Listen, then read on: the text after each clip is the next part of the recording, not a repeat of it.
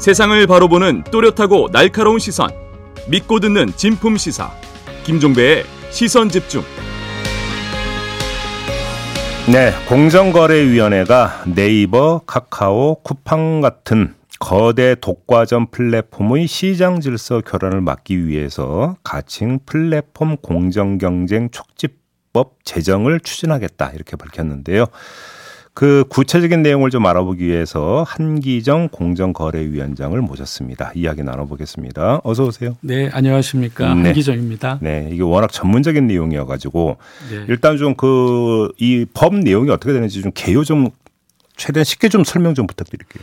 네, 어, 잘 아시는 것처럼 우리나라 경제는 이제 디지털 경제로 전환되고 그렇죠, 있고요. 그렇죠. 플랫폼 서비스가 거기에 가장 선도적인 역할을 했습니다. 그래서 그렇죠. 뭐 거래 비용도 낮추고 그다음에 음. 소비자 편익도 매우 높이고 그래서 굉장히 혁신적인 측면에 기여를 한 것은 이제 사실입니다. 그러나 음. 이제 잘 아시는 것처럼 또 그 이면에는 소수 사업자가 시장을 이제 독식해서 그 독과점으로 인한 피해도 이제 빈번하게 나타나고 있는 상황입니다. 이른바 이제 갑질 횡포 이런 것들. 맞습니다. 예. 예. 그래서 뭐 이렇게 반칙 행위를 통해서 이제 스타트업과 같은 경쟁 사업자를 뭐 몰아낸다든가 어, 또 그렇게 해서 이제 시장이 독, 독점화되면 네. 가격도 올리고 수수료도 올려서 이제 음. 소비자에게도 피해가 가고 그렇죠. 또그 그렇죠. 입점한 소상공인 네. 입점한 소상공인이 한 180만 개 됩니다. 그래서 그래요? 예, 음. 그게도 또 수수료로 인해서 뭐 예. 고통을 받는 측면도 음. 또 있습니다. 음. 음 그러면 예. 이 거대 플랫폼 플랫폼 업체가 독점적 지위를 이용해서 횡포를 부리고 네. 했던 그래서 피해를 입은 좀 대표적인 사례가 뭐가 있을까요? 어, 뭐 그런 사례는 여러 개 있습니다만 예를 들면 뭐뭐 구글 같은 경우에 네. 어, 그 구글 플레이라는 이제 그 플레이 스토어라는 앱 마켓이 있습니다. 네, 있어요. 어, 근데 어, 우리나라에서 이제 토종 그 앱마켓으로 원스토어라는 게 이제 만들어져서 음. 어, 경쟁을 하고자 했으나 구글이 이제 그 원스토어 원스토어의 사업 활동을 이제 방해했습니다. 네. 어, 그래서 결국은 어, 구글의 이제 점유율이 더 높아지고 독점화가 음, 음. 공고해지는 음, 음, 뭐 그런 현상이 생기기도 했고요. 예.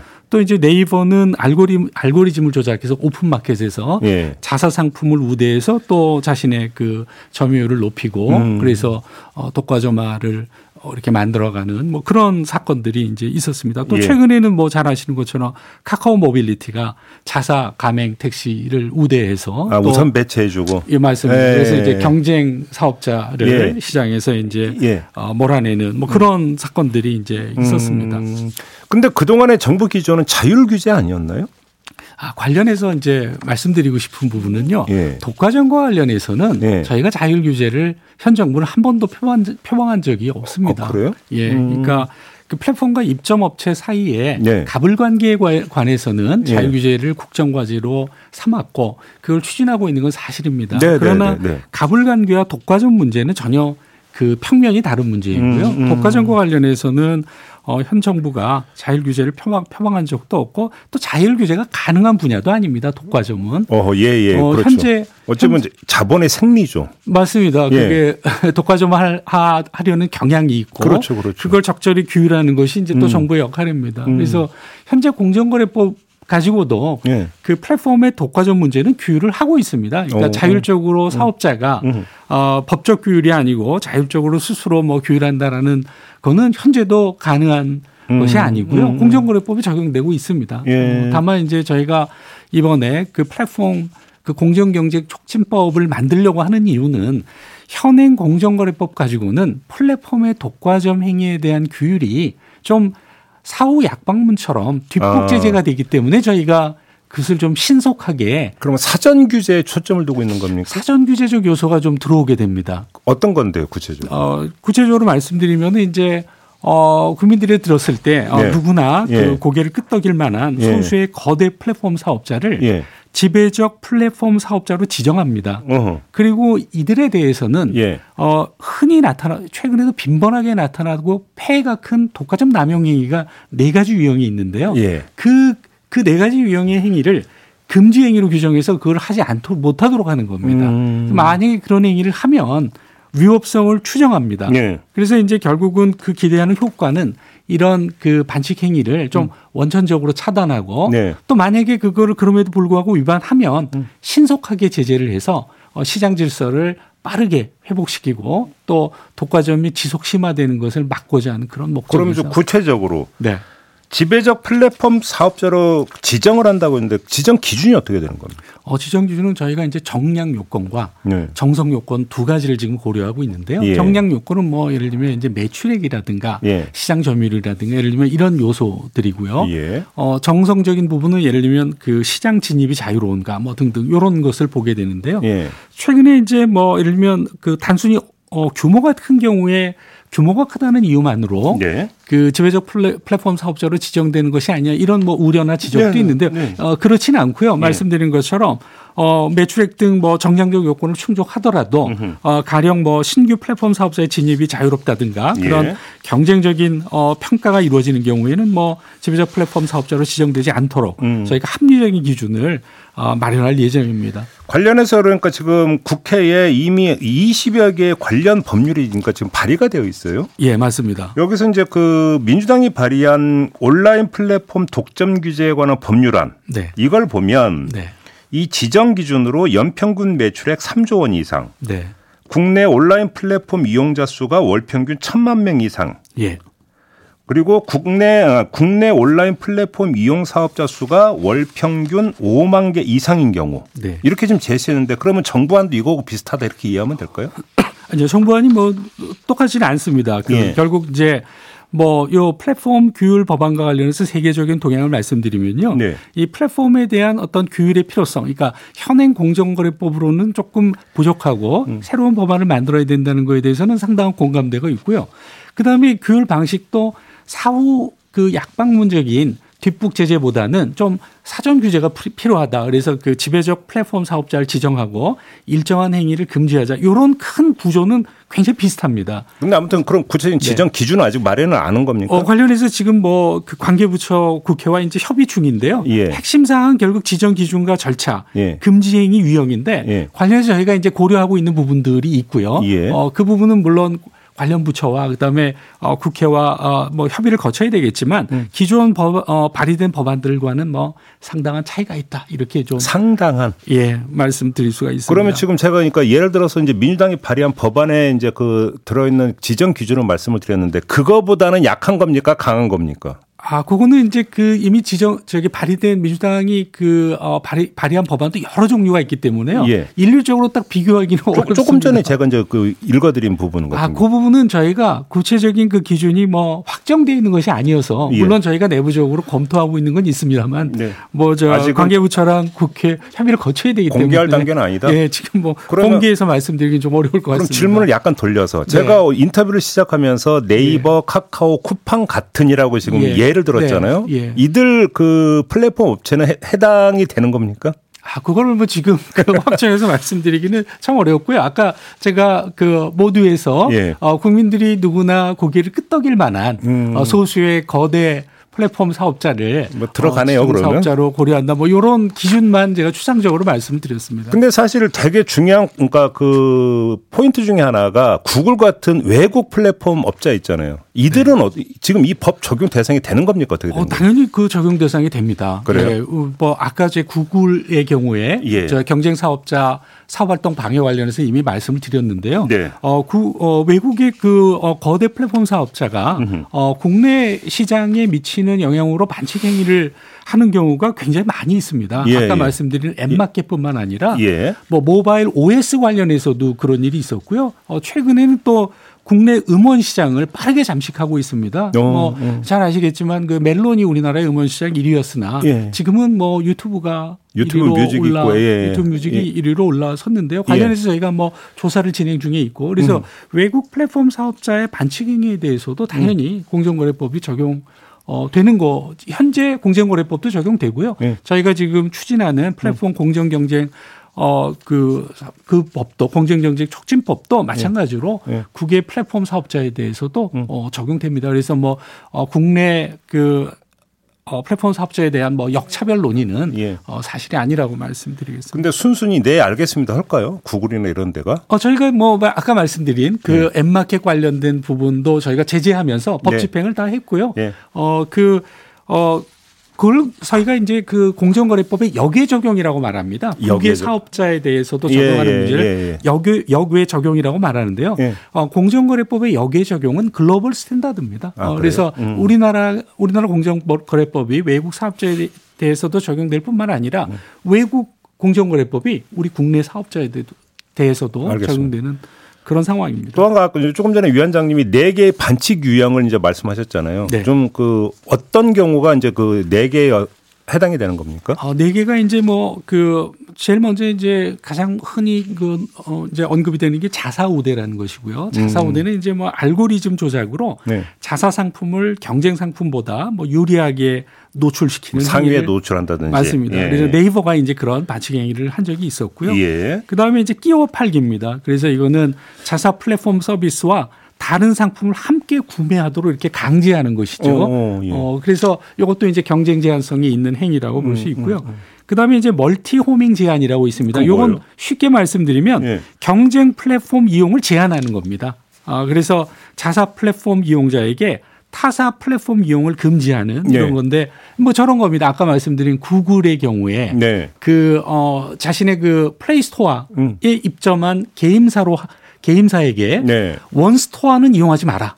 아, 예. 이 예, 경쟁 예. 플랫폼이라고 보는 주로 겁니다. 주로 이제 입점 업체들을 대상으로 한. 맞습니다. 예. 어, 그러면 이제 결국 그런 상황이 벌어지면 경쟁 플랫폼이 이제 죽게 되죠. 그렇겠죠. 그래서 독과점화가 생기고. 그렇죠. 그래서 이제 멀티호밍 제한도 그런 음. 이유에서 이제 금지되는 것이고요. 그리고 음. 이제 말씀드린 것처럼 경쟁 플랫폼 이용 제한이라고 쉽게 말씀드릴 수 있고요. 음. 그다음에 이제 마지막으로 최해 대우 요구입니다. 그럼 뭐예요? 요거는 유리한 거래 조건을 요구하는 겁니다. 어. 다른 플랫 폼에 가서 예. 거래할 때보다 나하고 거래할 때는 그보다 유리하, 유리하게 해야 돼. 뭐 음. 이렇게 하는 거죠. 결국 이거는 이제 경쟁 플랫폼의 사업 활동을 방해하는. 그러면 이 네 가지 반칙 유형이 네. 그 피해를 입었다라고는 업체나 개인이 네. 공정거래위원회에 신고하면 공정거래위원회가 조사를 하는 겁니까? 어떻게 입증은 어떻게 되는 겁니까? 어, 그 현행 공정거래법에 의하면 예. 그것을 이제 공정거래법 그러니까 공정거래위원회가 이제 예. 조사를 하게 됩니다. 그래서 예. 시장 획정도 하고 네. 지배력 평가도 합니다. 음. 그리고 나서 그 경쟁 제한성을 입증하는 이런 과정을 거치게 됩니다. 이 과정이 굉장히 오래 걸립니다. 네. 그래서 아까 구글의 앱마켓 사건의 경우에는 네. 5년 3개월이 걸렸고요. 네. 네이버의 자사우대 사건은 3년 3개월이 걸립니다. 음. 이 과정에서 결국은 어, 경쟁이 회복되기 상당히 어려워지고 그 다음에 독과점이 지속 심화되는 현상이 발생하는데요. 그렇죠. 어, 저희 지금 방식에 의하면은 미리 그 지정 플랫폼, 그러니까 지배자 플랫폼 사업자를 정합니다. 그래서 그 과정에서 네. 어 결국 그 시장 어 시장 획정이라든가 음. 그다음에 어 지배력 평가 요것이 이제 미리 이루어지게 됩니다. 네. 어 그다음에 이제 반칙 행위 반칙행위를 범하면 네. 어그 입증 책임이 전환됩니다. 그래서 누구에게? 어, 그 플랫폼 업체? 예, 반칙행위를 사업자에게 이제 전환이 되고 그래서 신속하게 사건 처리가 그러면 예를 들어서 입점 업체가 저기 그 반칙 행위를 당했어요라고 만약에 신고를 하면 신고한, 예. 플랫폼 업체가 아닙니다라고 입증을 자기들이 해야 된다. 정당한 이유를 입증해야 됩니다. 왜 그런 어허. 금지 행위를 했는지에 대한 음, 음. 정당한 사유를 입증해야 됩니다. 네, 네. 어, 그래서 신속하게 법 집행이 이루어질 수 있고 또 자정 기능을 통해서 네. 어, 원천적으로 사전에 차단되는 효과도 기대. 그러면 이 법안이 지금 완전히 성안까지 다 이루어진 건 아니죠 아직까지는? 어 저희가 뭐 내부적으로는 네. 지금 뭐 그 안을 만들고 있습니다만 말씀드린 것처럼 음. 관계부처와 음. 어 지금 여당과 언제쯤, 협의를 언제쯤 완료가 될 계획이에요? 어 관련해서 이제 그저께 국무회의에서도 뭐 대통령께서 네. 최대한 신속하게 음. 어, 진행하라고 뭐 그러니까. 지시를 하셨습니다. 그래서 저희도 네. 네. 최대한 신속하게 네. 어, 지금 관계부처와 음. 협의하고 있고요. 당 여당하고도 긴밀하게 협의를 하고 있습니다. 알겠습니다. 좀 이제 그 최종안이 나오면 그때 좀 네. 다시 한번 그 이야기를 좀 나눠보도록 하고요. 오늘 인터뷰는 이렇게 좀 마무리하겠습니다. 고맙습니다, 위원장님. 예, 감사합니다. 네, 한기정 예. 공정거래위원장과 함께했습니다.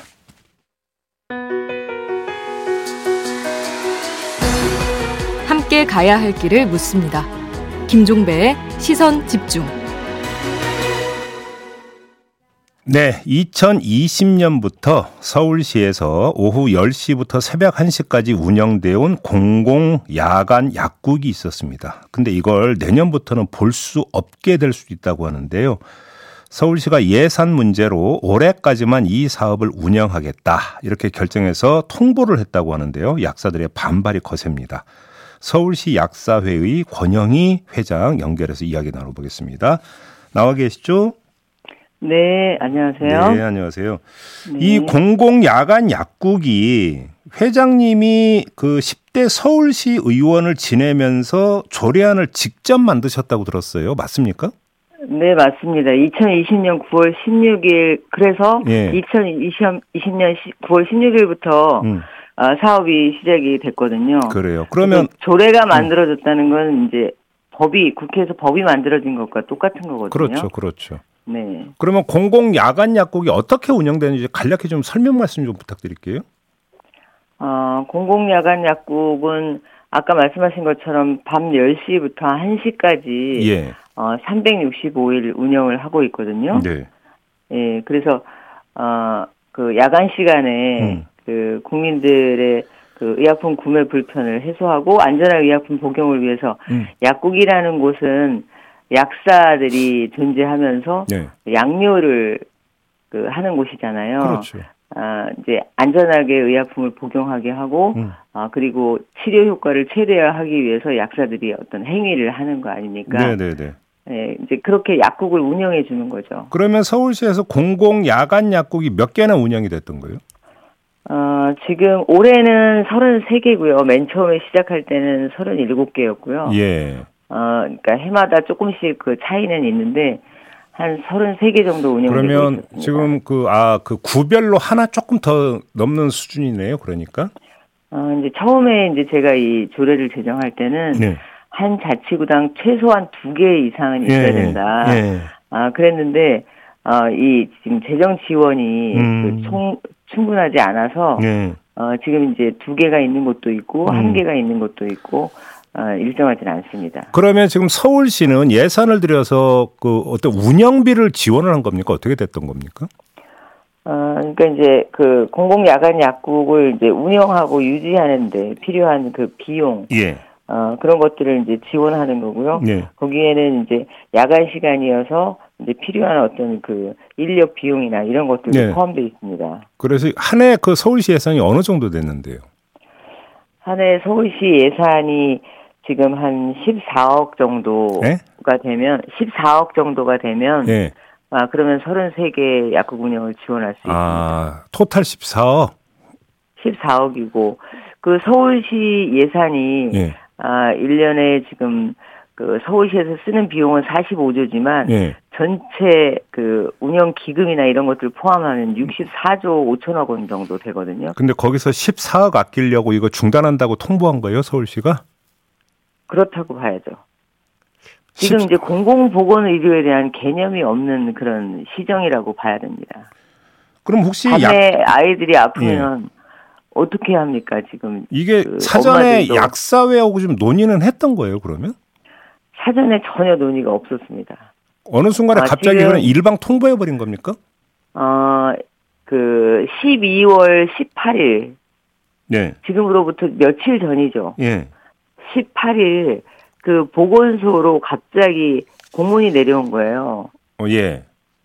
공공야간 약국 운영사업 예산 미확보로 사업을 종료하게 되어 이 아래와 같이 알려드리니 자치구에서는 관내 공공야간 약국에 안내하여 주시기 바랍니다. 어허. 이제 이런 공문이 지금 12월 18일 날 와서 여기 사업 종료일이 12월 31일입니다. 어, 예. 그러면 13일 전에 음. 이걸 보건소에 각구 보건소에 약국에 안내하라고 공문을 내린 거예요. 그러니까 너무 놀라서 각구 보건소에서도 약국에 공문을 만들 시간이 없어서 네. 어, 이런 공문이 왔다.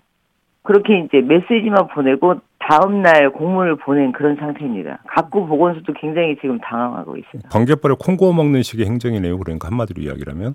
뭐 그렇다고 볼 수 있습니다. 아무튼 그래서 이게 지금 예산 지원이 완전히 전면 중단되면 공공 야간 약국에는 어떤 영향을 미치게 되는 겁니까?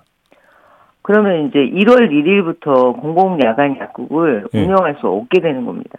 그래요? 네네. 아니 근데 몸이 갑자기 아픈 거는 낮 밤을 가리지 않는 거잖아요. 바로 그 취지 때문에 공공 야간 약국을 운영하는 거 아닌가요? 지금 그 야간 시간에 네. 지금 공공 야간 약국이 운영이 안 되면 네. 저희가 이 조례를 만들기 전에 음. 아, 연구 용역을 했어요. 네. 3개월 동안 뭐 하여간 많은 그 비용을 들여서 연구 용역을 했는데 예. 아 지금 그 야간 시간에 아 정말 이제 가벼운 증상인데 굳이 음. 병원에 가지 않아도 될 가벼운 예, 증상인데 예, 예, 예, 이제 응급실을 갈 수밖에 없는 상황이라는 거죠. 의약품 구매가 어려우니까 네, 네, 새벽 네. 1시까지 운영을 하는 약국은 없잖아요. 그렇죠. 예, 그래서 그 응급실을 가면 뭐 한 그 가벼운 그런 감기나 뭐 배탈 설사나 뭐 이런 거 가지고도 음. 뭐한 10만 원, 20만 원 이런 비용들이 나가기 때문에 네. 그 비용을 절감하는 아 그걸 비용 효율 아, 지수라고 하는데 그 예. 그 BC라고 이제 그 연구 용역에서 음. 계산하는 방법이 있습니다. 그게 예. 지금 한 5 이상이 나왔거든요. BC가 네, 네, 네, BC가 1 이상이 나오면 이걸 그 사업할 수 있는 효율성이 있는 네. 사업이라고 판단하거든요. 네. 그러니까 지금 5 이상이 나왔다는 것은 1억을 투자를 하면 5억의 국민 의료비가 절감된다는 뜻입니다. 예, 예, 예. 그래서 이게 진행이 된 거거든요. 알겠습니다. 근데 서울시 측은 공공 야간 약국이 운영을 멈춰도 오후 10시 이후 운영되는 민간 약국이 시내에 144곳이 있다. 그리고 2025년부터는 국비로 공공 야간 약국 사업이 재개된다. 이 점을 강조하던데요. 어떤 말씀 주시겠어요?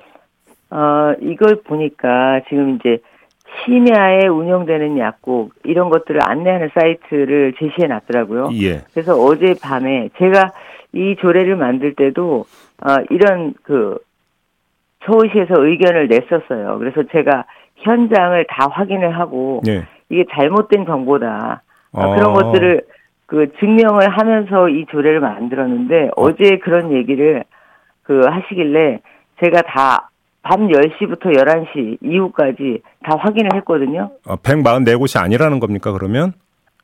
그렇지 않습니다. 그 예, 안에 예. 공공야간 약국 33개가 포함되어 있고, 어, 예.